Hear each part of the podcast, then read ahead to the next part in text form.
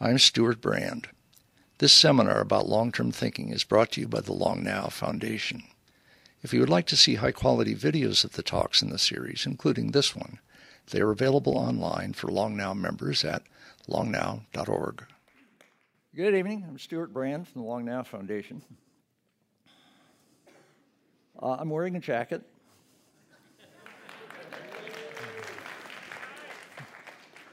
In honor of our speaker, uh, Negroponte, is from the East Coast, where they wear jackets.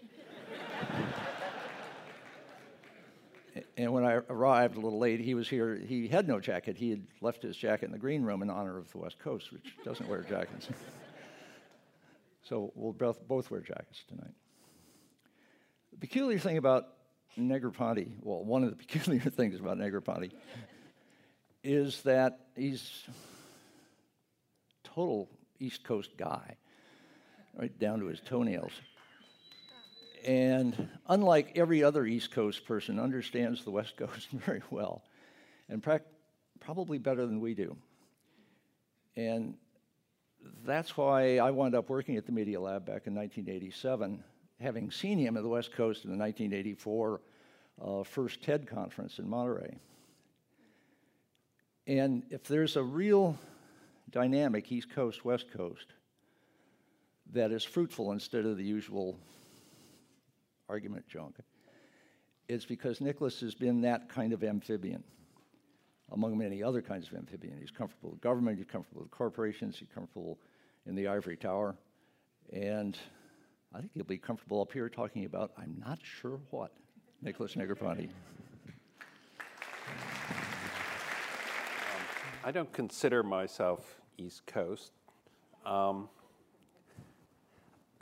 I actually don't consider myself anything.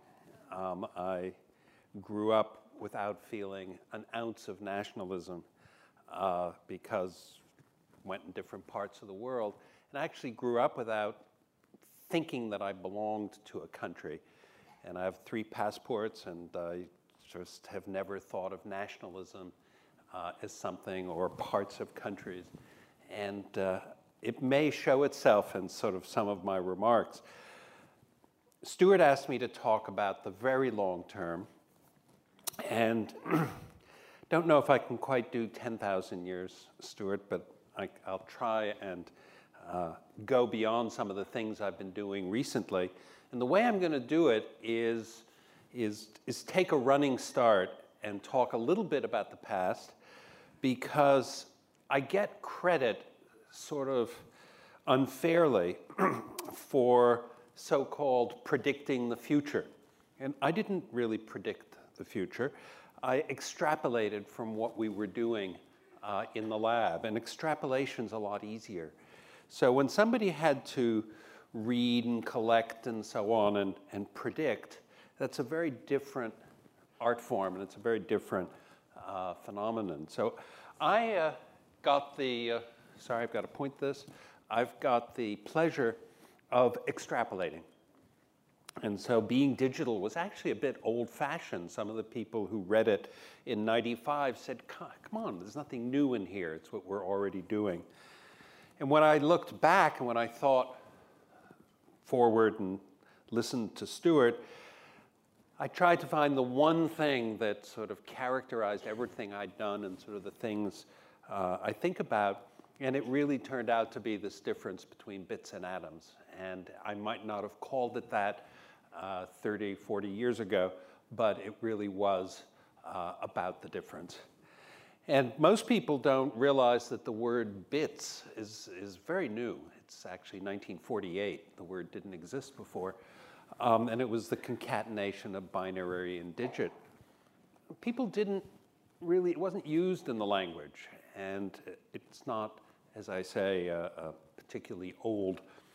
So when we started at the Media Lab and before the Media Lab to, to articulate it and to think about it more clearly, uh, I think you will find at the end uh, some pretty startling results when you don't think not just of atoms, but your atoms aren't in your thinking about things. And I will try to work up to that.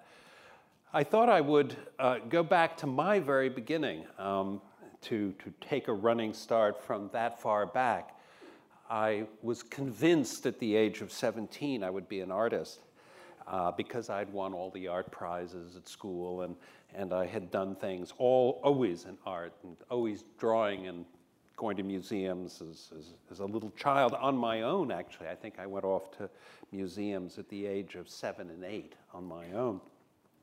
But I made a mistake in the sense that I did very well in math too, and got an 800 in my math, whatever it was called, SAT or the achievements, and went to the headmaster. I was always very ballsy about things like that. I went to the headmaster of the school and I said, You know, I got uh, 800 in my math and I love art, and so obviously I should go into architecture because it's where the two are meet. And this headmaster of this private school in Connecticut was very smart, and he said something to me that was extraordinary. He said, You know, I like gray suits and I like pinstripe suits, but I hate gray pinstripe suits.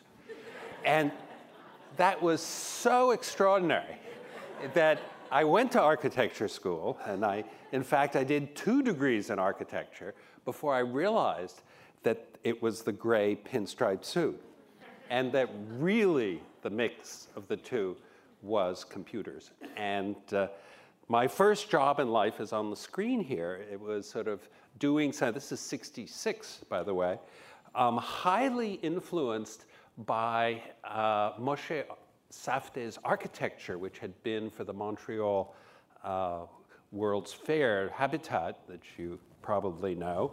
And by the way, just out of pure chance, he's my neighbor now and perhaps my dearest friend. So sort of life comes back in these, these funny circles. But this was, you know, multi-million dollar computer driving this display in a room bigger than this theater um, that to sort of run all this stuff but it was my first, you know, effort in it. I didn't really think of, you know, the fact that humans can't experience bits and that you have to display them, but this was these were my training wheels and literally running around in the, in the computer room, loading a tape, running back. They actually let me use it alone, this, this giant machine, which is a little bit like being in a machine shop alone. You shouldn't be allowed to do that but uh, it was probably dangerous. But I remember because I had whatever 45 or minutes or an hour a day of this thing to myself. And so you really ran to, to get the stuff load, physically loaded onto things to get the most use out of it. And then I decided I would uh, do something. This was my first uh, step into the art world with, at a museum in New York, the Jewish Museum. And uh, my so called piece was, uh, again, habitat influence. These little blocks were being manipulated by a robot. And the theory, God, this was a weak and silly theory, but the theory was that the gerbils would move the blocks with intention. And that, that what the robot would do is redo the bots, the blocks, so you would see this evolving architecture. Extraordinarily silly, but um, it, uh, it really was A, fun, um, and we, we anticipated all sorts of, of uh, problems, but the one I didn't think of was when this mechanical arm came down on a block and there was a gerbil sitting on top. I don't know if you've had gerbils, but when you squeeze them, it goes awfully far. And you get, it didn't kill any gerbils, but you really get a lot of gerbil on each side and almost nothing in between. So uh, we had animal, animal complaints. Um, this was one of our very early projects, and you'll see why I'm trying to take a running start from the past, because this is, uh, God, this is 72 or something.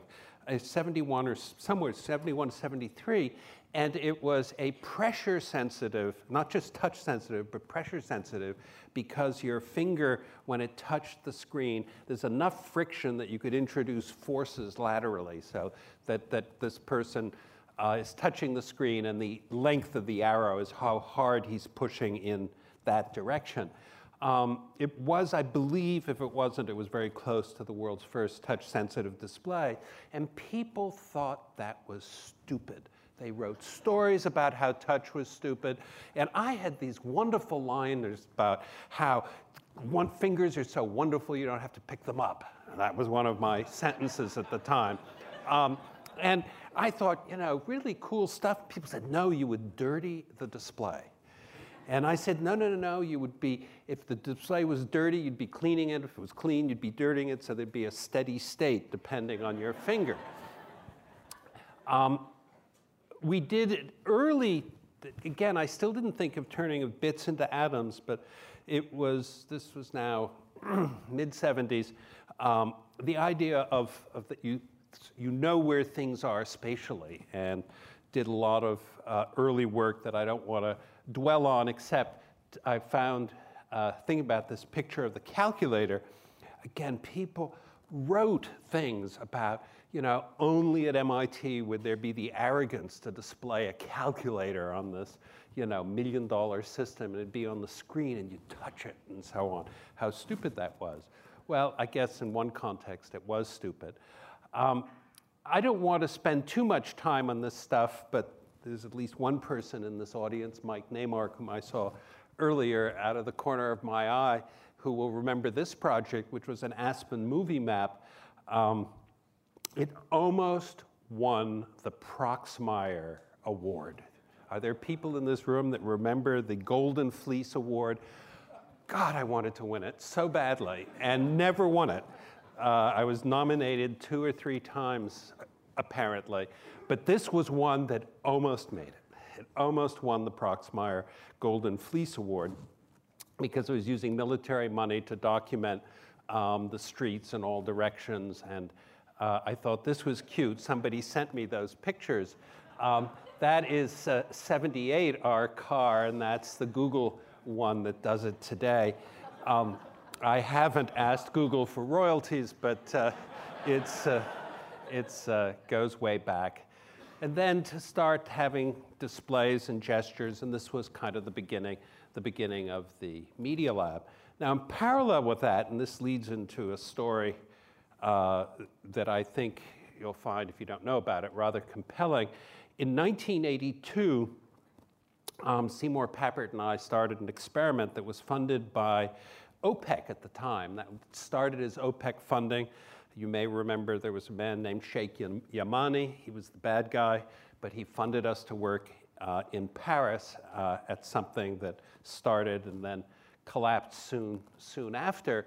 But we did get a start in the use of computers in the developing countries for learning. And uh, Seymour, uh, whom I had known already for about 14 years, uh, wrote uh, a lot of very important papers, and I know there are people in this room who, who knew him, no, I should say knew him because he's alive but not alive, but he's, you know, he does communicate with some people.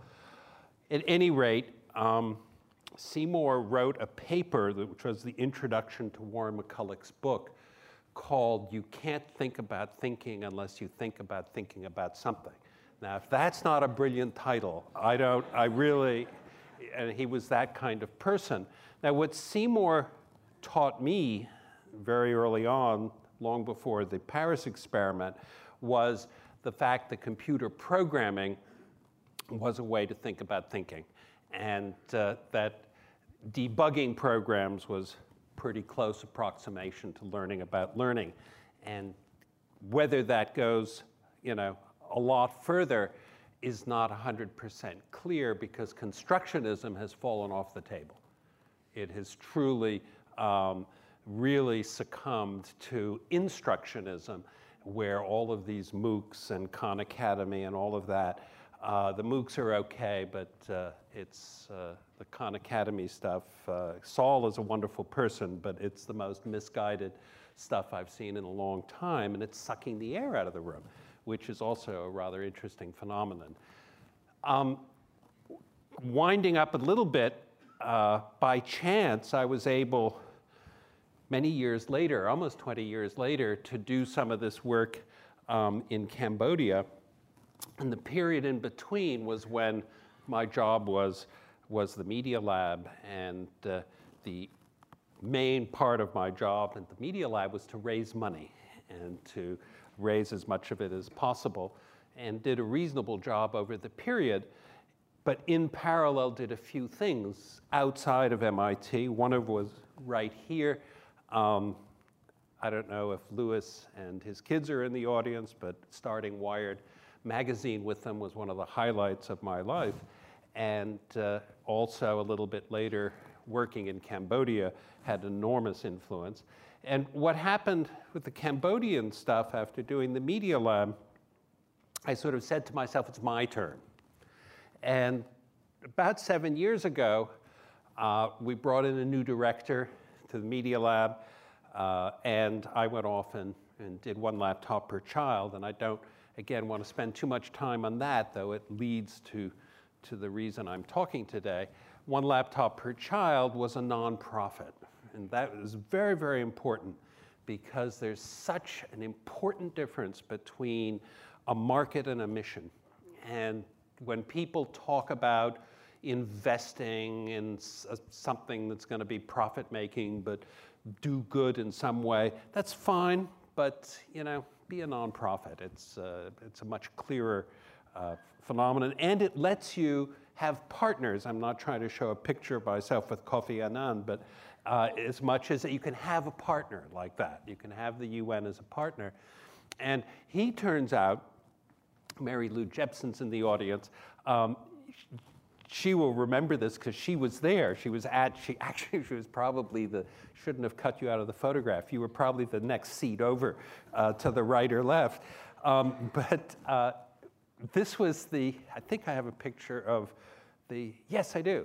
Um, this very silly laptop design, but it was very photogenic and it cast all the right metaphors. Now, you never, you don't want to put a crank on the side of a laptop, and Mary Lou can explain to you why. But what was interesting is that when Kofi Annan is on stage, it fills the room with cameras. And uh, I, I wouldn't be saying this if it wasn't the truth, because I have somebody in the room that was there. But one of the people, one of the camera people or reporters in the audience yelled out, Kofi Annan and Nicholas Negroponte, crank your laptops. So we close the laptops, put, you know, and then we start cranking. And the handle falls off in his hand. These are engineering models. And the, hand, the, crank, the, the handle falls off, and he doesn't blink he continues moving his hand as if it hadn't fallen off and holding it with this little silly yellow thing standing in midair. And I don't think anybody knew. Where, okay. And what's extraordinary is most people go, you know, and they would sort of think, what's happened? I broke it or something. No, he was as cool as a cucumber on cranking that thing. So that's, that's, you all know this thing, and there it is, some of the pictures. Well, this, this project got a disproportionate amount of bad press, but uh, about two years ago, uh, a very dear friend of mine took the piece that was more sort of laptop oriented and has been running it. And I asked myself a very specific question, uh, which I'll get to and then get to some of the, the points quicker. Um, what happens when there are no schools. And the reason that's interesting, at least was interesting to me and still is, but two years ago I latched onto it, was that the official number today is 61 million. Children don't go to first grade, basically. Um, and first of all, it's a very interesting, because you know, where does that number come from? Because if a child is six and doesn't go to first grade, Next year, that child is seven. You still count the child, and now there's a new child come into the system. So the child is now seven who's been counted last year and this year. Um, and then that child becomes eight. Do you still count the child? And so, depending where you draw the line, you can get I mean, if you drew the line at 25, you'd get really high numbers. So you back off, and I can find a, a grade level where you would come out at 60 or 61. But I think you're, I think the numbers are higher. So let, let me use, since I love round numbers, let me use 100 million. Um, there are 100 million kids who don't go to school. Most of them don't go to school because there isn't one, not because they're truants or the parents have forced them to work in the field. It's because there really isn't a school, and that means walking distance. That means at least a school you can get to. So uh, if there's a school 10 miles away uh, for primary school, that, that, doesn't, that doesn't help you. And so when we asked that question, we were already working on tablets. Uh, we decided what could we, could we run an experiment? And the experiment uh, is, is really very simple. The experiment is the question, can a child learn to read on his or her own? And it's this reason the question was so simple to frame uh, is that there's this cusp where you learn to read and then you read to learn. Now, it's not a peak, it's not a sharp point, but it tends to happen in second or third grade, uh, typically in this country. Um, and that's fine. So there's, there's that cusp. And so if you can get over the cusp, then you are extremely advantaged. And the brain has evolved over, you pick a number, a million years. And the period of evolution, we have learned how to talk um, and other things, talk and walk, uh, where the brain does that quite naturally, but reading is only something like 3,500 uh, years old. So the brain really doesn't do it naturally. So you have to spend some time, quote, learning it. The question is how much of that can be on your own, how much of it, if any, can be more like talking uh, and more like some of these things we do uh, by interacting with the world. And so we started this experiment. Um, we picked two, two villages in Ethiopia and we picked Ethiopia because we knew the country. The head of state had been a great fan of one laptop per child. So the minister was a fan, and the governor was a fan, and everybody down the line. Uh, sort of, it was kind of contagious, and it was easy to work there. And there, it happens to be proportion in terms of percentage of kids, either the highest or second highest, depending on who you ask, uh, in the world. It's not the highest absolute numbers. That turns out to be Nigeria. But Ethiopia, in terms of Ethiopia and Afghanistan, compete with each other to have the highest percentage of kids uh, who are illiterate and don't go to school. So it was uh, a reasonable place to work. And what we did is we loaded the tablets with very mediocre material. I don't want for a moment for anybody to think that, that this is beautifully crafted software that uh, quote teaches you anything. It's just there's there's just lots of it. There are 400 apps uh, on this tablet, and the apps are in four categories. They're they're games that are conspicuously letter games and phonemic phonemes. Um, they're movies that are kids' movies, subtitled almost always. Uh, and this, by the way, is all English. It's, so the kids have to learn a language that isn't spoken as well as reading and writing it. Um, and then there are cartoons and there's there are books, lots of books. So these were dropped off uh, in the village without any instructions, uh, with no humans. Um, a, a solar panel was delivered uh, the day before, and one adult was shown how to, how to sort of run it. Now, I've I've been known to say that they hadn't seen words in the village. Um, we discovered that's not 100% true. There's some labels on kids' clothing, um, and some recently there might have been some bottles with labels on them. But basically, it's uh, it, nobody, none of the adults are literate. Uh, the children have certainly not seen words and books and magazines. So we drop these off and the tablets are hot in the sense that they record everything the kids do. And once a week, uh, the, the locals who are working with us go into the village and swap SIM cards, basically, put in a new SIM card and take out the old one, because the old one has been recording every touch, photographing, listening, recording, uh, all of it, IRB approved and cleared. Um, for those of you who are concerned about that sort of thing. Uh, what's important, at least was important to me in the beginning, was that in two and a half minutes, the first kid uh, figured out A, there was something in the box, and B, there was an on off switch, and that turned on the switch. And apparently, when the kid did it, he sort of yelled out, I am the lion.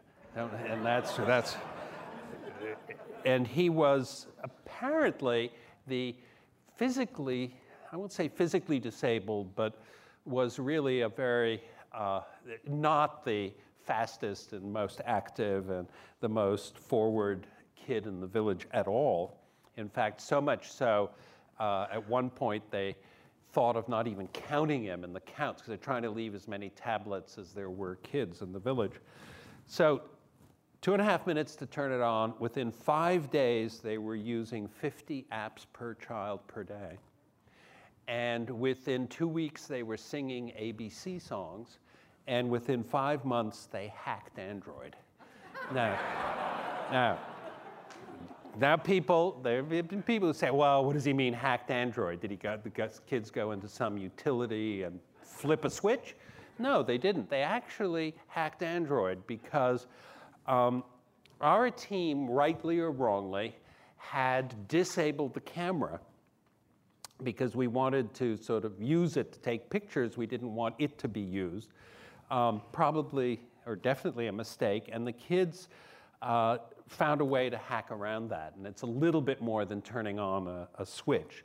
Uh, the degree to which it's generating code is, or they had to actually type some things is, you know, people can fuss over that, but there really was uh, some, some major effort. I couldn't do it. That's, I don't know if that's. Now, let me just do one, say one last thing about this and then go on to the extrapolation part. Um, this is perhaps the best image I have. Uh, and, and, the kid on the right, it's not 100% clear what he's doing, um, whether he's bored or whether he's actually running the class. but it's, what interests me more are the five kids uh, in between because the, if you look at the kid on, on your left, um, is using the other kid's tablet and the other kid's using the other kid's tablet. And talk about collaboration. Um, and all five are running different apps, which is, which is pretty interesting as well. With one laptop per child, we always went through schools, or almost always went through schools, and you know the teacher would say, "Well, now we're all going to do this," and and sort of there was a synchrony, a synchronous sort of use that uh, certainly was not happening uh, in this village. Now we made a mistake. Um, we made a mistake that I made a mistake, and that was as I named the villages uh, in a paper. I gave out the name. I said this village and that village, not even thinking what would happen. And now the kids in those villages give press conferences. And, and this is a press conference. This kid is showing a reporter um, that she can write words and so on and so forth. So it's been, to say the least, contaminated. But in the past month, the person who is part of the team, somebody named Maryanne Wolf, who's at Tufts University and really is one of the world's authority on how the brain learns, uh, learns to read, went to the village and has come back, you know, just startled because the kids are doing what she calls, cautiously, but she still calls it nonetheless, the precursors of reading because they're sight words and they can phonemic, they can pronounce things out and they were given tests and they could sound out words that they didn't know, and that was pretty impressive. So, on the force of that, uh, my life changed about a month ago uh, in the sense that I'm now chairing uh, the X Prize, where the prize went up last week. It's now $15 million uh, to basically reenact this and do it at scale and do the technology that would be much more serious than what we did, which was, uh, you know, scramble together uh, applications. So that's what we're doing. And now, how do we go forward? And what are some of the things that, you know, at least the short long now? And as I tried to think of it, and may or may not uh, come to things that you haven't thought of, this one you have, and that is that the, that the world of silicon and biology, and whether it's the synthetic and the natural, have, have been so, we, we always think of them as different. Things are inanimate and animate. And, uh, so I think what the future holds, and it's probably, you won't have to go that far out. I mean, 100 years will, will be actually a long time, it'll be sooner than that, is that there will be no difference anymore. There'll be no difference between the synthetic and the natural and the silicon and the biology. They will all just come together. It won't be a fried egg, it'll be an omelet. And the, the fried egg nature of the world, which is the world our parents knew, which had crisp edges around things that were yellow and white, uh, in, by metaphor at least, um, will no longer be that way. And it's happening in, in a variety, in lots of different ways, actually. And I used, you know, I, I want to bring a few uh, examples because I was recently introduced um, to, to a couple of concepts that blew me away. I had not thought of the fact uh, that, and it's a, this is an existing uh, company called by the way, it's called Modern Meadow. I think it's Modern Meadow or Modern Meadows. Um, and they actually are printing uh, meat. And they're printing the tissue to, so that you really basically walk off with a hamburger or a steak. And I thought, wow, that's pretty interesting. If you can print meat, you can print creatures. Uh, God, that starts to ch- all this stuff where we're kind of looking at printing uh, physical objects and we think it's, it's, you know, 3D printing is so advanced, but my God, if we start eating the stuff we print and it walks off the page uh, after it's been printed, um, that's pretty different. And it, it, it, the meat one was so convincing because uh, it uses only 1% of the water and half a percent of the land.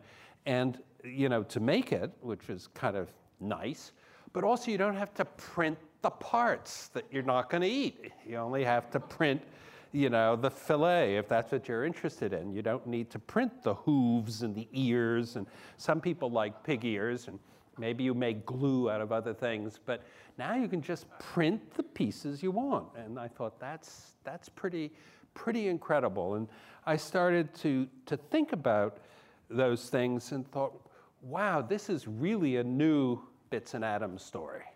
This isn't transmitting a 3D object and making it, it's starting to, to transmit things that I thought of as natural or coming uh, from the environment. So that, that I think, you know, tiptoes onto the, the world of, uh, you know, a very seriously different world of the future.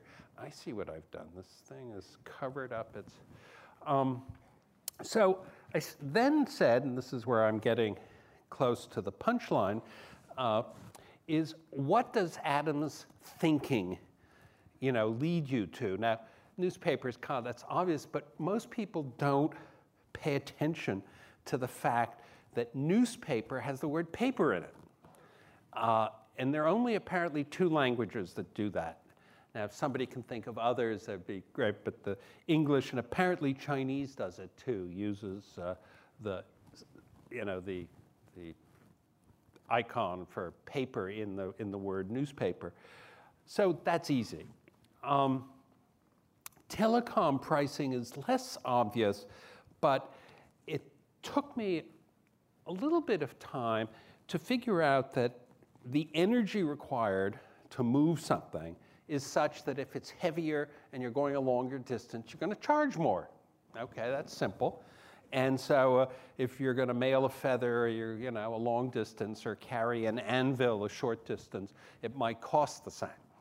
And that you could, you know, build your entire model around that, which is what the phone company did. If you called a long distance, uh, you paid more, and if you shipping lots of bits, you would uh, pay more, um, which is really comes from the world of atoms.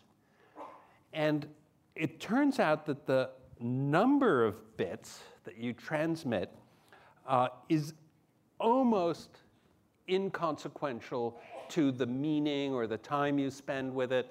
Uh, a book, for those of you who have written them and those of you who read them, uh, uh, you know, a normal novel is a million bits.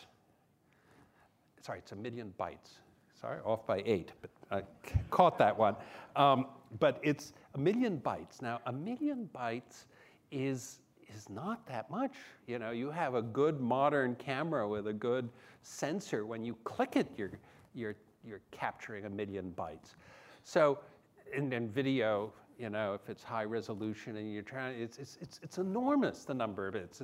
And one of the things about the internet and the people who were thinking about it early on, and you had told them that Netflix is going to be 35% of the internet bandwidth in this year 2013 on Sunday afternoons, they would have laughed. I mean, but that's actually what it is. And it's because it uses so many bits, and it's very, very bit hungry. So telepricing, it, sorry, telecom pricing sort of came from the world of atoms, and in some sense, the world of you know wealth does too. People acquire things; they're kind of physical. Um, there's a lot of atoms thinking. Yes, there's wealth and intellectual wealth and all sorts of other forms, but um, it is very, very rooted uh, in atoms, especially some of the basic things like drinking water and clothes and you know a roof over your head. So that's the, the, the, sort of some of the obvious ones. Sort of the less obvious ones are the ones that I think are the, the ones that maybe will be in conversation when Stewart and I talk or in questions you ask. But I think the one that is, is the serious one, going back to my very first comment, is countries. Um, countries come from the world of atoms. And I think that nationalism is the biggest disease on the planet. And what do countries come from? Well, they come from something that you, you can actually walk around the edge. Um, there's a body of water, there's a mountain range, um, and then it's what's inside, what's outside. Uh, and because communications uh, was so poor that you would have all of these languages that would grow up. Sometimes you'd have a language that was totally different on the other side of the mountain, and uh, certainly across bodies of water. Now, the problem with countries is they're too big, usually, too big to be uh, local, and they're too small to, to be global. And the granularity of countries is kind of exactly the wrong size. Um, in fact, it couldn't be worse. And then we go with it, then we start talking about competitiveness, national competitiveness, and that, that actually uh, is revolting. That, is, that really is obscene because we are going to worry about competitiveness. Um, it, in Massachusetts, we're not going to worry about Connecticut, and we're actually not even going to worry about California. But you just go a little further and you cross some boundary, and suddenly we, it's, there's a, what does it mean to compete, even on physical things like growing tomatoes, and, and uh, it's not just intellectual. So I think that, that probably the least obvious uh, example of what comes from the world of atoms is countries. And uh, I don't know how to get rid of them because the global organization, and I've got to be a little careful here, but you know, the United Nations, the World Bank, um, organizations like that are near useless, um, partly because of their own operations, but something like the World Bank is based on countries. countries are donors and recipients and make requests. And again, it's all, if you build a road in Africa that goes from north to south through nine countries, you're dealing with nine different divisions in the bank or in the United Nations. Um, there's no concept of really road or concept of education. And, and languages fall out of that. Languages, um, people are constantly saying to me, well, how can you give an X prize to learn how to read and write English um, around the world? Well, the answer is, is real simple, and it's, it's not the new colonialism. Uh, the answer is it's, it's the new globalism, and that any head of state whom you ask will ask that their kids learn English at least as a second language. And in quite a few countries, it's the first language, even though it's not spoken in the villages. You go to a country like Sierra Leone, and the kids in first grade learn how to read and write English, even though it's not spoken in the village. And so this is not something that, that, that I invented or that it's happening just because of the tablet experiment. It's something that is, in fact, happening. Now, project out. If it's 10,000 years, it's easy. First of all, there'll be nobody to collect the bets, but it's easy to bet on, on, on there being one language. Um, people, you know, sometimes, well, maybe there'll be two, maybe Chinese and English, or Chinese and the Latin alphabet won't merge, but I think they will. And uh, it's certainly, if you've got 10,000 years, they, they, can, they, can, they will merge. Uh, so, you know, will we speak one language? Yes. Will we write one language and read? Yeah, I think so. So that's sort of perhaps the extreme. And I think I have, no, this is my last, that was my last slide. So that may be a hint. Oh, I guess this is actually cute in the sense that it was my first slide on the screen.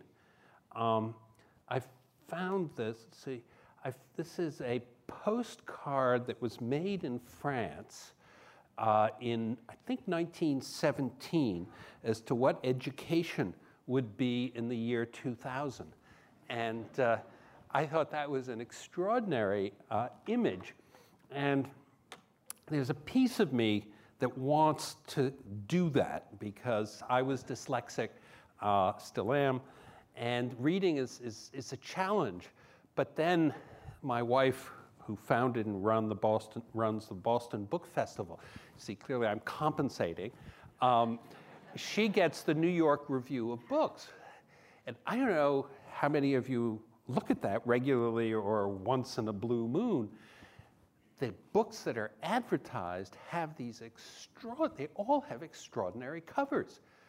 Cover design in the book world has skyrocketed. You, books are really have, in general, very, very nice covers. And so I look at the books in the Boston, and sorry, in the New York Review of Books that are advertised on the various pages, the various presses, and I'm, I'm just awestruck by A, how good they are, but of course, in the process, I read the title and I say, wow, I'd like to read that book.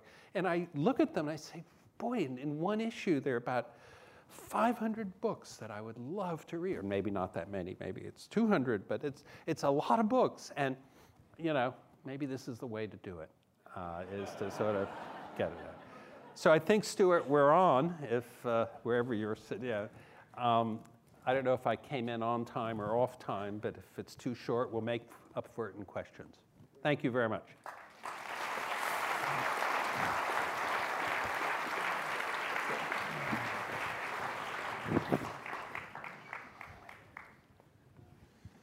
Uh, you glided by something fundamental, Patsy. Okay. Um, that- Only one? Well, uh, so much seemed to rotate on it. I want to be sure what was there. Uh, It sounded like it was constructionism versus instructionism or something like oh, that. Yeah, yeah. Uh, unpack a little. Oh, um, any learning by discovery fits constructionism, but the more pure people would argue that it includes making. You can't just discover without making something. Mm-hmm. It's, so that world is, is maybe simply stated is the learning by doing. the instructionist world is learning by being told, and whether it's told this way or being told by reading or some other, you know, so-called multimedia experience, um, that's the instructionism side. And I'm always fascinated by the fact that knowing and learning are kind of confused, and that because our system tests you on what you know, mm-hmm. not on your ability to learn, it's uh, flawed. It's a faulty system. Can you test for ability to learn or for acquired ability to learn? I think the test for the ability to learn is generally considered the ability to be a creative mind and a creative, to look at problems differently, to, to basically see things, Marvin would always say this, from more than one point of view. Mm-hmm. And that's, you know, a very good test. Rote learning, and I'm being very sort of simplistic here, uh, is the easiest, and I think it's pretty deadly. There are actually people who think that the Chinese and the Koreans have a better education system.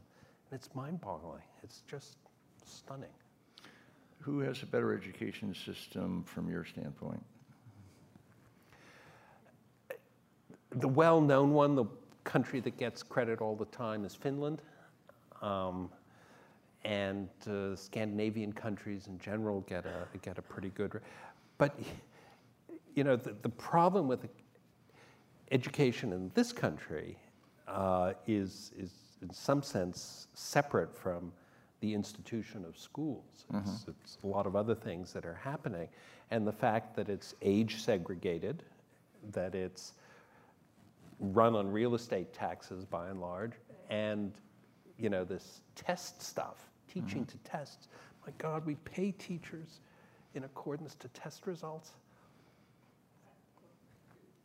You would pay them in accordance with what? How would you know the right thing is happening? You, I certainly wouldn't do it by test scores. Um, I mean, what you, what you do with one laptops is basically you track, you watch their little fingers at work. Yeah. Um, I would spend time with the kids. Have, one of the things that mm. is so clear when you go into a classroom and you, you know, you meet a few children. You don't, you don't have to test them. You know oh, pretty quickly what's going on. Mm-hmm. And I was fascinated in the, you know, there are about three million, a little less than three million laptops out there now, our, our, our laptops. And one of the most surprising results is how much teachers like them. And everybody thought teachers would hate them, and teachers often don't like them until they get them. I remember when that happened with pocket calculators back when. Remember those days? Yes. Mustn't let the pocket calculator in the math class, it's cheating. And it was considered cheating. Yeah, and then the teachers discovered actually it made math easy instead of impossible and enjoyable instead of a big pain so Alexander Rose has a version of, uh, Kevin says there's seven versions to this question. Khan Academy is misguided. Can you elaborate on a more useful way to do online education? Well, Khan Academy's problem is the age group. And even Khan Academy skews upward and thinks in terms of middle school and high school. Mm-hmm. And arguably the instructionist approach makes more and more sense as you, you, you get older and older. You could argue that, that that's, that's where it is. It's not in the first five or six years of school. Mm-hmm. We all remember great teachers in our lives, great teachers when we were young, but they were great not because they knew a subject. You didn't like your history teacher because he or she knew history. Mm-hmm. They knew you, mm. and they got you excited, and they got the class excited, and and it, it wasn't about the transmission of a body of knowledge you need to mm-hmm. test. It was your creativity and energy that was being amplified by somebody who who got you interested. So the first part is the first few years, just like the first five years before you even go to school, it's not so much the acquisition of bodies of knowledge, mm-hmm. it's more the acquisition of the ability to acquire the stuff. Now, part of the Khan Academy theory, or anyway, the practice that emerged, is that the teachers, instead of, quote, instructing, basically lecturing passive kids, that sort of happens at home on the computer, and what the teachers are now doing is, is kind of helping the kids, and the kids helping each other with, quote, homework, which does sound like your kind of thing. Very much. Um, Khan Academy has done two things splendidly. Um, one, it's a nonprofit, which I think is really something very important and people don't keep in mind enough. Um, the second is that they participated in, they didn't invent, but they participated in so called flipping mm-hmm. the classroom, where you mm-hmm. do stuff, which is what you're talking about. Mm-hmm. But then there are three things that are so wrong, it kind of annihilates the first two. Um, one, and I've talked to Sal about this, he seems to think that he and a small number of people can make all the material. That's changing a little bit, but hello? That, doesn't make mm-hmm. sense. The second is that the minimalism of graphics is not to be confused with low production values. Okay, I'm very happy to have minimalist graphics, but it's low production values that he's actually got.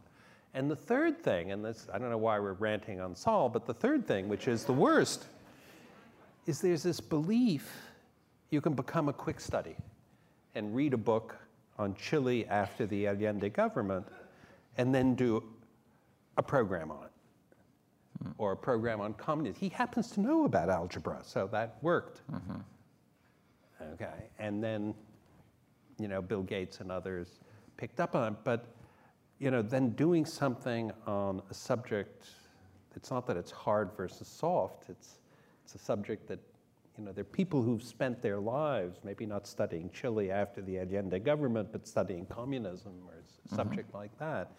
And it's, it's not something you can become a quick study and do an hour.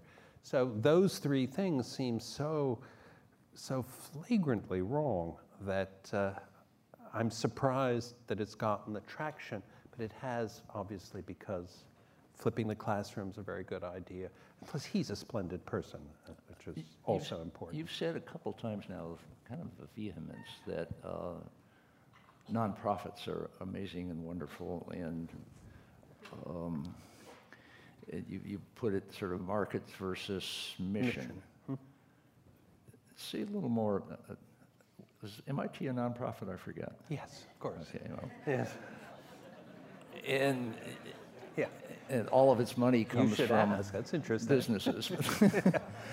uh, and MIT, I mean, M, you know, Stanford and East Coast, West Coast. Frederick Terman learned at MIT how to hook companies to a university and forget the ivory tower and bring in the money and then put out the, you know, the Hewlett Packards and Silicon Valley was invented basically mm-hmm. at MIT and then uh, came through Stanford. So uh, that nonprofit works best when it's really pretty well funded by for-profits, it seems like. But it sounds like you're, you're yeah. Yeah. I mean, you you're, you're, you're picking one that happens to, you know, you even had to ask if it was a nonprofit. So that, well, I remember it's a corporation. It makes a big deal about yeah, that. Yeah. Um, I think you, you, you have to, let me phrase it differently. And, and, and, and I wake up in the morning and I ask myself one question Will normal market forces do what I'm doing? And if the answer is yes, then stop doing it. I shouldn't do it. Bill Gates no. has been doing that same okay. analysis. Did he get it from you or you guys converged? Anyway. Um, but w- the, the problem with nonprofits, and I'll talk about big ones, including the Gates Foundation, but just in general, mm-hmm. NGOs are so badly run. People say, well, It's got to be a business because then it'll be well run. And if it's not a business, it won't be well run. Well, rubbish. You can be business like and run a nonprofit very well. And one shouldn't confuse business like with being a business. Now, the problem with scale, especially the nonprofits who give money, and I'll, include, I'll take the MacArthur Foundation. I'll pick on the MacArthur Foundation. Um, by the way, Jerry Wiesner, who was president of MIT, went to see MacArthur uh, when in Florida. He lived in Florida. And MacArthur said to him, Young man, what would you do with $100 million? And Jerry, very foolishly, he didn't do too many foolish things um, in his life, but this was foolish. He said to MacArthur, um, Let me think about it and get back to you. and he comes back to MIT and MacArthur dies. Okay? so, big mistake. big mistake. I did But- that once, yeah. you heard? But he was on the MacArthur board. Now, the MacArthur does this extraordinary genius grants thing, which, whatever it's called, uh, there's a proper name for it. Um, which- Fellows. whatever. But Yeah. it's, it's, it's, I think it's kind of interesting. Everybody knows about it. Everybody in the street knows about it. Everybody in this room knows about it. But Then they do other things, okay, which you don't know about particularly. Um, and if you do, you're kind of an outlier and you might have, you know, heard of one or two things. Now, why is that the case? The case is because you have program directors. And program directors have directors and programs, and suddenly you have this whole institution. You've got to give them all a little bit of money to manage, and mm-hmm. this gets in there. And finally, you you find that the number of program directors. I'm not even saying whether they're good or bad. You just take the number of programmers and divide it into the leftover money. Mm-hmm. It's like corporate social responsibility, which is a really bad idea. And corporate social responsibility suffers from the same thing. I was on the Motorola board, and we had three hundred million dollars in the foundation. And I thought, wow, that's pretty interesting. That can make an impact. No, they, Motorola was in 170 and- right, right, countries, right. and each one got a little piece, and then there were four divisions. He divided that by four, and then there were different people, and they all pre- And so it was all these little tiny, little $20,000, $30,000 grants, which has no traction, no critical mass, and it just dissipates. And so that's another problem which happens with the big foundations. I believe there are a thousand professionals at the Gates Foundation. So you like small nonprofits? I like big nonprofits with a small number of people. Now, you, eh, let me ask you a question. yeah. In the six years of the one laptop per child, how much money was involved over six years? Uh, well, six, six years, that's all? and then was Well. I, that was the time that I was involved. Seven, if you want to add a, a year. Um, less than 10 million, more than four. Okay. It was a billion. A billion dollars. A billion dollars. I'm off by how many orders? yeah. So, okay. And the reason it was a billion is you, first of all, take 3 million and multiply it by an average of 200, you get to 600 million right there. So that was. You guys who slipping studied on your math, you know, just, Yes. it's a shortcut. But the, the rest was, it wasn't coming through this little group in Cambridge. You had 150 people working in Uruguay. Mm-hmm. Okay, on one laptop per child. It was called Plan Ceibal. And they're famously inexpensive in those places. But 150 people, still 150 people times their salaries, large or small, times six years, times all the other stuff, it added up to a billion. Let me ask you a question about the one laptop, which uh, puzzles me because I run into various forms of it, which is the, the very public troll behavior that emerged. Uh, so you put out one laptop per child, and here's Negroponte, you know, spending years of his life and uh, trying to get education to the world. And a lot of people are going, nah, it won't work, blah, who's he think he is, uh, the wrong theory, wrong tech. What the hell is that all about? What is this troll thing that gets loose?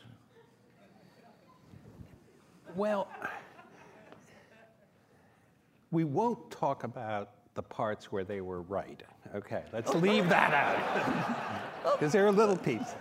Um, the We can. to me, the most surprising, you know, and I look back and you say, what surprises you the most?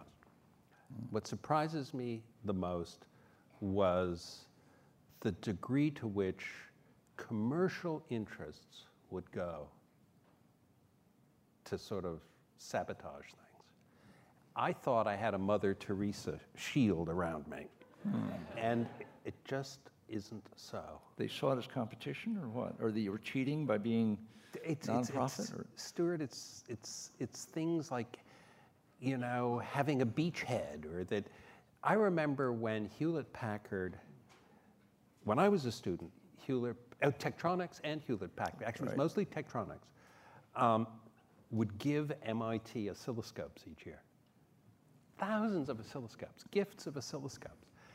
And that's because every MIT student, it was Tektronix actually, um, learned how to use an oscilloscope with a Tektronix oscilloscope. So it was the self-interest and the sort of the beachhead that they got was very important. So I see. it's partly that and a lot of other things. I mean, it's. So I reminded, this is a bad subject because I just came from Boston and we don't know what really created the, uh, you know, the, who, who created the bombs or the motive or anything. But one of the things that changed terrorism worldwide was when somebody was willing to give up their life. And so if you strap bombs on yourself and you walk, that's pretty Yeah, hard. to- suicide bombers were new that was a real, Yeah. a real inflection point. And I remember telling a couple of companies who will remain nameless, um, I said, you know, I'm not earning a salary, never earned a penny. My career is not dependent on one laptop per child. I don't care what anybody says. you know, so I'm not trying to protect a reputation. I said, I'm like a suicide bomber. There's nothing you can do. That's great. Yeah.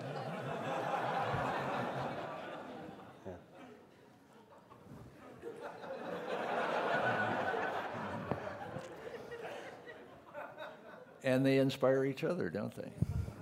There's a lot of copycat suicide bombers out there. Kevin Kelly asks a question. In the new globalization, new globalism, will diversity increase or will. Will- it will what? diversity Diversity. increase or will it converge as language and currency will? I think this is sort of a granularity question. You're saying that nations are wrong, uh, wrong size. They're Yeah. too small to be global and too big to be local. Um, so as some of this stuff goes global, does that mean a whole lot of other stuff goes goes local? I guess, let let me talk about diversity because one of my favorite examples, and even if you don't, you, you eliminate racial diversity and you just, you just look at the UK, at, at England, and it's a country that has this enormous respect, not just tolerance, but respect for idiosyncrasies. Have you ever met a non idiosyncratic Englishman or Englishwoman? No, right. The they're never just diversity there. is It's wall pretty- to wall, pretty much. Yeah, but I mean, the, di- the diversity in attitudes and so on is kind of pretty high. It, even if, if you look at different parts of the world, it's, it's, I don't think diversity is going to go down in, in, in the local sense. I think it'll go up, not down. Um, now, maybe you'd be better placed to answer this. Maybe genetically we will evolve into a single race and intermarriage and the genes, you know, it happens. Modern meadow is going to take us the opposite way. We'll be printing all kinds of one-horned and one-eyed flying purple people eaters, and, and, and marrying them. And,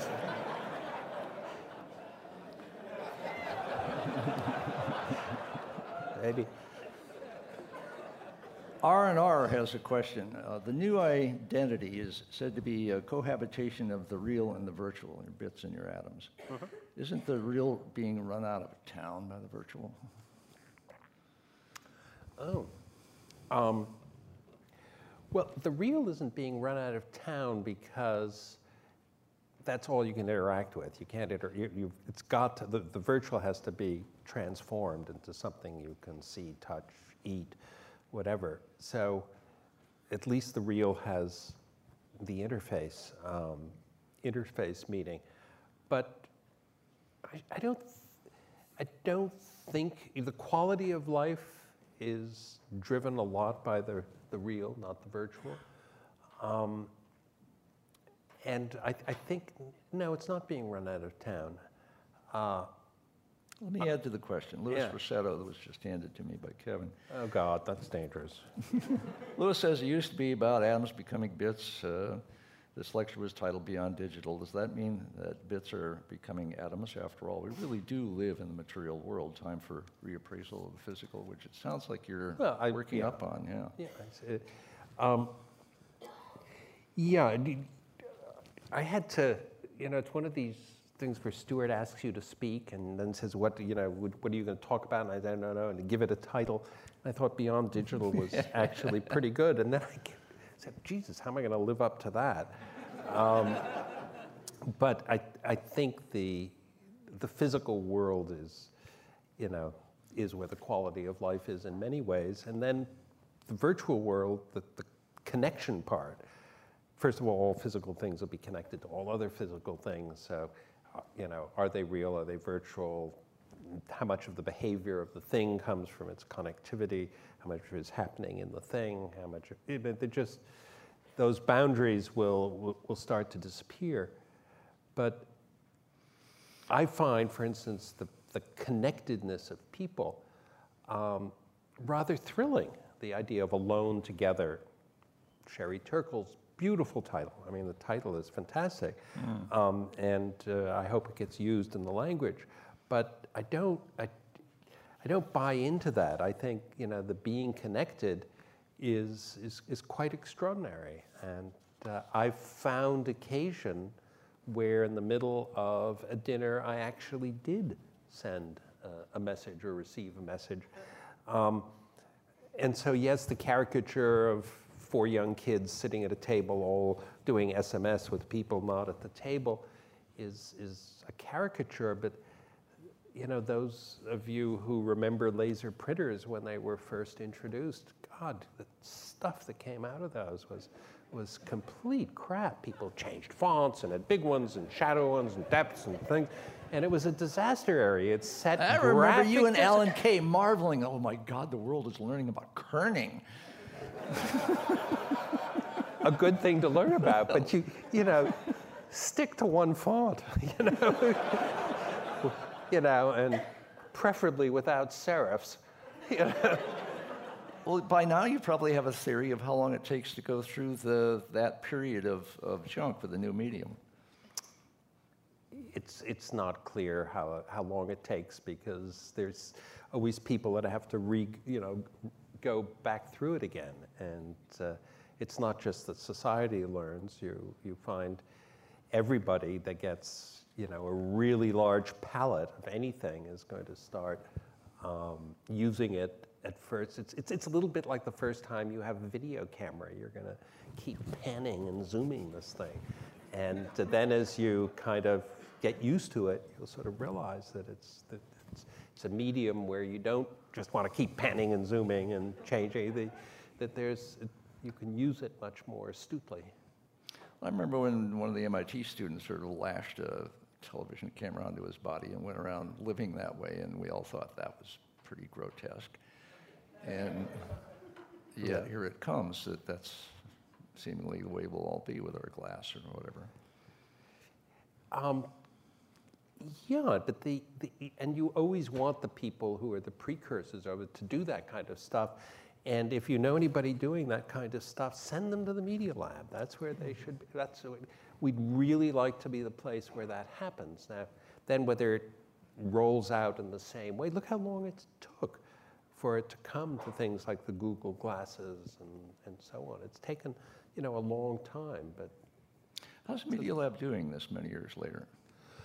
Look, the Media Lab did the most incredible piece of work it's done at least in a decade, mm-hmm. and that is to hire Joey Ito. Right. Okay, that is a no stroke academic of credentials genius. worth mentioning, right? I mean, Well, the fact that he was Timothy Leary's godson, we left off. I didn't know that you part. didn't know that piece? Oh. But he, for those of you who don't know him, um, at the time, he's 44 years old and uh, well, Japanese. He's 44 years old and he's a dropout. And I have gone back to the lab, whatever that means. Neither I nor MIT completely know. But one of the things is that I'm involved with hiring new faculty, and I've interviewed lots of faculty um, candidates. And almost everyone has said that they're interested in the faculty position because of Joey Ito. And if we had the courage in, the acad- in our academic institution to hire a dropout, uh, that that was the place they wanted to be. And I thought that's just splendid.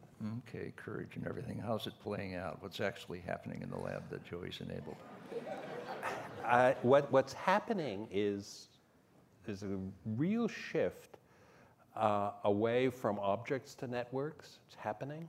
It's a real shift um, into sort of what's, it's, it's, he's much more bottoms up. I was much more top down. Maybe that goes with the suit. Uh, you know, It's- it's- it- he's really much more uh, listening. He listens. I think this is an error. He listens to the students. And that's not. We don't completely agree on that, but uh, it's, yeah. Why would you ever listen to the students? You know, they're only there for three or four years, so they, by definition, have a very small view. But, but in the place is different. It's changing. It's changing very, very quickly. I remember there were going to be imitation media labs all over the place. Has that worked out? There will never be an imitation. Um, and I'll tell you why. It's not arrogance. It's, and again, this is a, it was a, it was very much luck. If you look at the constituent parts, what made up the Media Lab in the beginning? Um, I happened to be the academic head at the time of film department, um, photography, graphic design, computer animation, and even graduate music code. So those were sort of already part of the band that was going to be put together. And then I went to the then provost and said, um, because Seymour Papert was in the DSRE Division of Study and Research and Education. And I went to the provost and I said, you know, I'd like to include Seymour Papert. And he said, bless your heart. oh, bless your heart. And take him off my hands. And I said, we'd like to include Marvin. Ah, and it was a salon des, salon des réfugiés in the real sense. And the MIT did not have an art school, did not have an ed school, did not have a journalism school, did not have. You go down the list, and then every other potential place where it could have existed mm-hmm. had some of those parts. Mm. So if you tried to do it someplace else, tried to do it at, I don't know, invent Berkeley. I believe there's a journalism school, and you try to do it at USC, and there's a film school, and you try and do it at Harvard, and there's the Carpenter Center, and there's a ed, you know, the ed school, and then you try. So the piece that was so magical is that it was frictionless, mm-hmm. absolutely frictionless. Nobody. The only friction you got was people thought it was an opportunity cost. But what opportunity cost? We had sort of basically gathered together the refuse and put ourselves in a building. Mm-hmm. And so, arguably, the cost of the building could have been put for something else. But that's Bloody expensive building. I, you know, At the time, it wasn't so expensive. Whatever, $26 million. inspired me to write a book about how terrible it was. compared to building 20 across the way. Well, this raises a question, and it bears relation, and there's, there's a lot of Long Now members here who can help us think about this, which has to do with the question of franchising. And uh, we get invitations to, you know, can we do Long Now in Canada? Can we do Long Now in London? Can we do Long Now? And you saw no end of, we would like to do Media Lab in Singapore, we would like to do Media Lab in Ireland, we, all Yeah, these well, various we things. did it five times or something, five failures. Uh, Spell it out. What happened? Why, why do franchises of these kinds of things fail? Because for some reason, I'm a slow learner, for some reason, you forget how important the culture around you is. Whether it's hmm. the risk taking nature of the United States, whether it's the willingness. I remember when I wrote Louis will remember there. It was one of my first articles for Wired. Uh, was called "Why Europe is So Unwired," and it went down the bullets, which relate to why you know Media Lab was happening there in Boston, not in Europe. And my father, my, both my parents were alive, and both of them were sort of hyper Europeans. I forgot if you met them. They, No. they were they were as brother, but not your parents. Yeah, hyper European. I mean, my father spoke eight languages. If you pl- played Trivial Pursuit with him, he corrected the cards. um, and the relationship with your parents was, again, in those days, more formal, and mine even slightly more formal. And I had written this wired story as to why Europe was so unwired. And my father, this was, I was visiting them in Switzerland uh, over Christmas, and he said he didn't like the story because it wasn't correct. And so I said, well, let's discuss it after dinner. I figured we wouldn't try and do it at dinner, and let's go down the points. And the first one was about uh, centralism. And he said, "Oh, we're really decentralists, and you know, it's, it's you don't argue with your father." So I go to the next point. Next point was risk capital and risk taking, and so on. He said, "Oh no, we do that." And of course, so every single point, you know, he had an answer as to why it wasn't true, and I wasn't again going to argue until we got to the last one. And this, it's true. You can go find. The last one was Europe doesn't listen to its young. And he, he looks at me and, in all honesty, says, Why should we? You, you So- said something similar about that. so we both just laughed. now, right, right, right. At that point.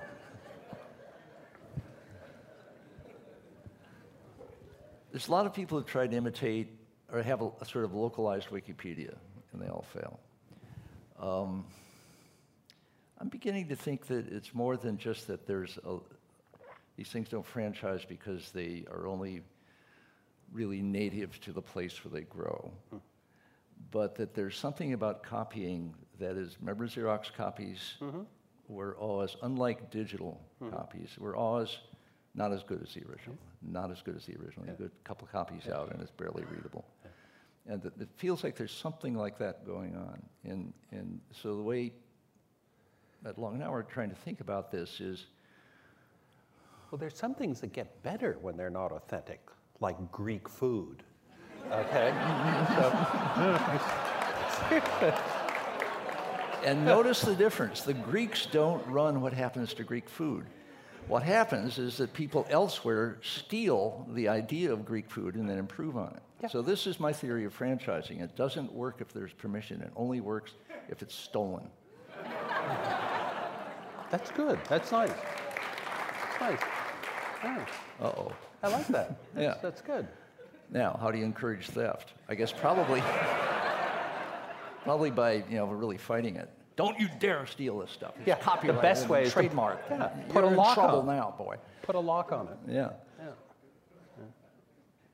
Oh, that's interesting. Yeah, Okay. yeah, Coming down to the, the final lap here, Bruce Miller asks, uh, how do self-educating villages, the future of national, well, the dismal future of nationalism, and 3D printing come together in the long now? Extrapolate a little farther here.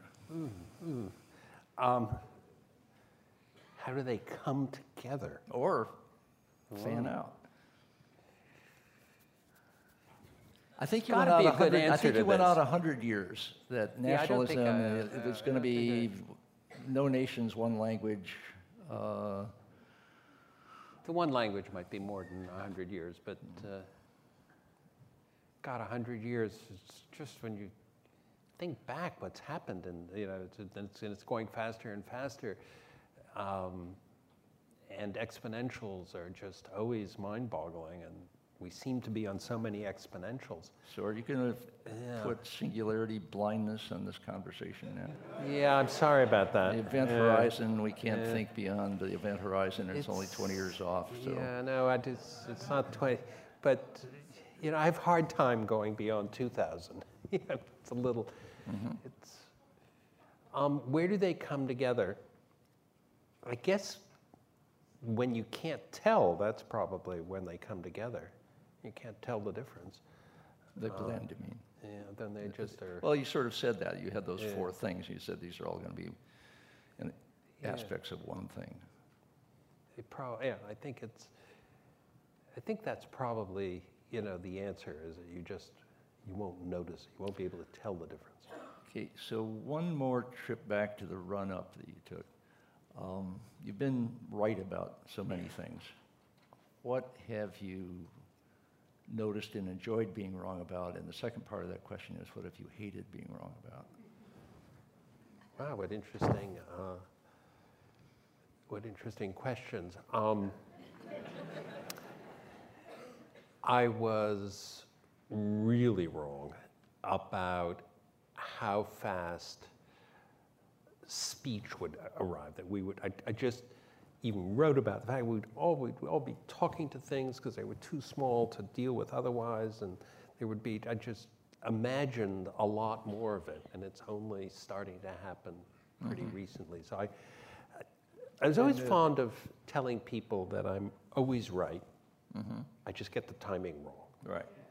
Yeah, I got the timing so wrong in that case that I might as well have been wrong. Well, this is the, Um, you know, Saffo's mistaking a, a clear view for a short distance. Yeah. Um, what am I annoyed about being wrong? Hmm, that's interesting. Um,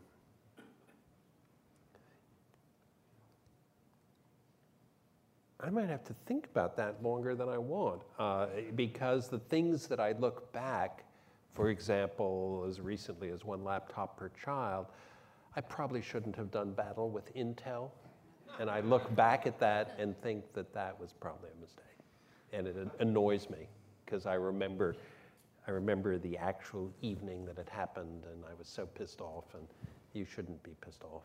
Um, so that's annoyed me, sort of a Was little that something that But that's y- not a prediction. That's not a big fighting thing. rather than just going around, or, or what? It's, it's because you do something because you think it's a principle and you're not, you, you realize that the gratification you get in being principled actually screws a lot of other people. And uh, that's probably the most frustrating kind of thing. So this must be a downside to the nonprofit mission-oriented. Um, yeah, it certainly could be a downside. And, and again, the, the, the mission versus market is, is you que- can the- use them either way. It can Yeah, be a downside, bigger downside to a business. I mean, I've seen a lot of people who have screwed up their own businesses by being stubborn or, you know, And then they go away. The, the, the seeming advantage of nonprofits versus businesses, and I'm nonprofit most of my life, and Ryan is mostly business, and we, this is a conversation in the family. But a, a, a business goes out of business when it screws up mm-hmm. or, or is unlucky. Mm-hmm. A nonprofit has a harder time knowing when things aren't going right mm-hmm. because it's all song and dance anyway. And you know, you can just keep playing your music and Yeah. uh, nobody's dancing, but it doesn't matter. Well, Is there, I I had a- guess it doesn't matter. It's, I had They a- don't do any harm. Well, it's, it's, again, it, um, let me invert it and, and talk a little bit about profits and this, yeah, profit making, startups in particular. Because Joey Ito and I argue a little bit about that, and I mm-hmm. say, you know, all these startups are sucking the people out of big thinking. That you hmm. get so many minds that used to think big are now thinking small because they're doing these startups and their venture funding tells them, and this is, God, I hate the word, focus, you know, focus, and become cash flow positive, which is a really stupid idea in a startup. It's truly stupid. If you have a startup, you don't want to be cash flow positive. You want to come to a precipice and get more, you know, build up the value and keep, keep the risk high. So I was just at uh, dinner with this Modern Meadows guy. Which one? It was the, I forget his name now, I'm blocking right, his name, but the, the, the young man who's the uh, CEO of it. Mm-hmm. And he, Vinod Khosla was sitting beside him, and I was sitting beside Vinod. Interesting. And Vinod was giving him advice on how to start Modern Meadows.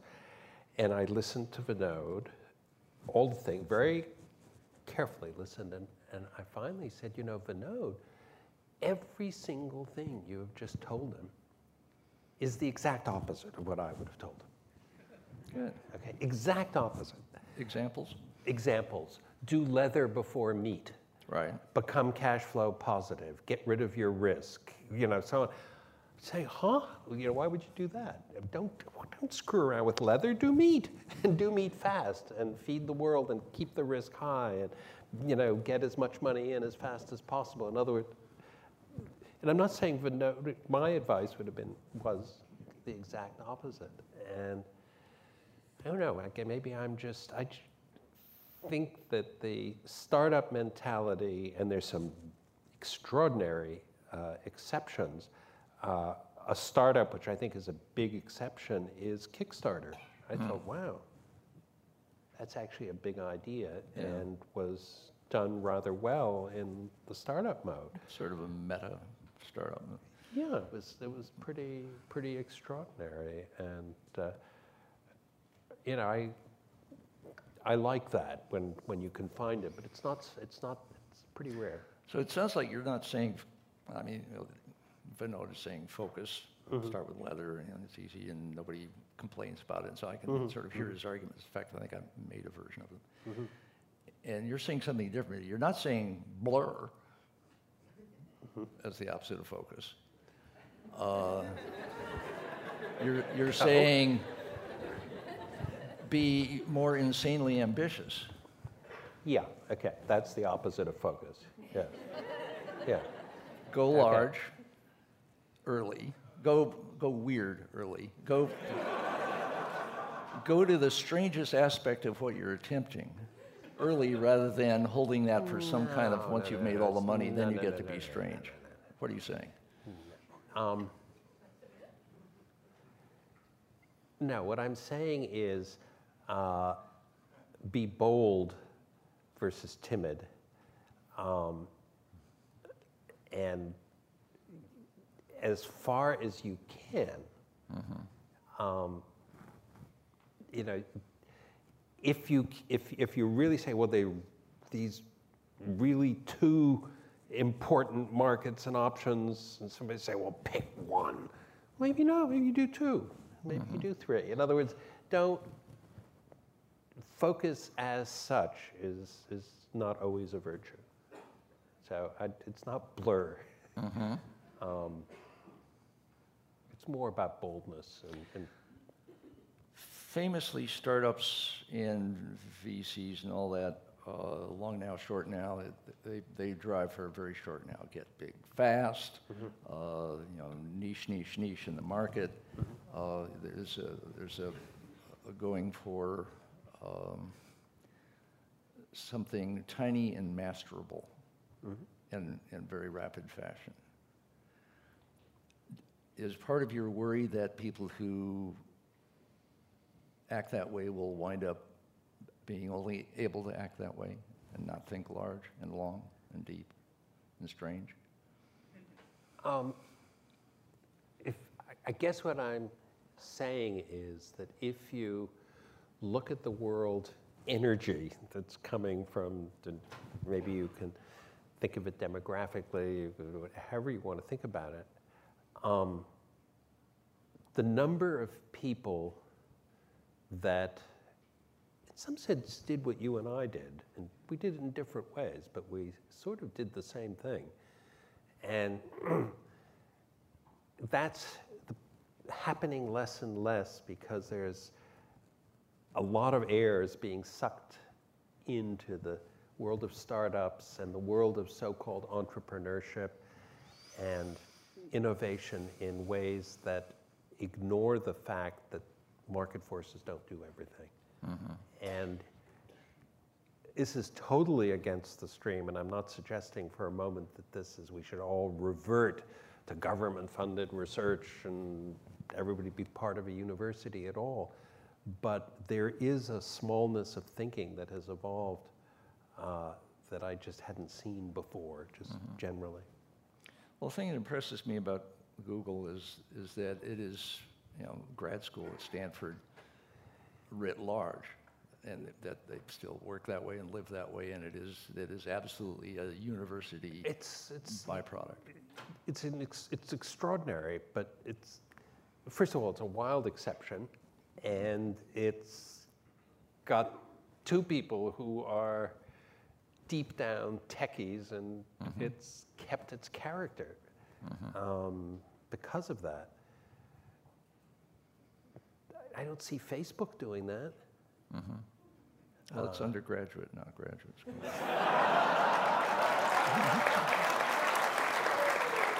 That's pretty good. That's a good line. Thank you for coming. This seminar about long term thinking was brought to you by the Long Now Foundation.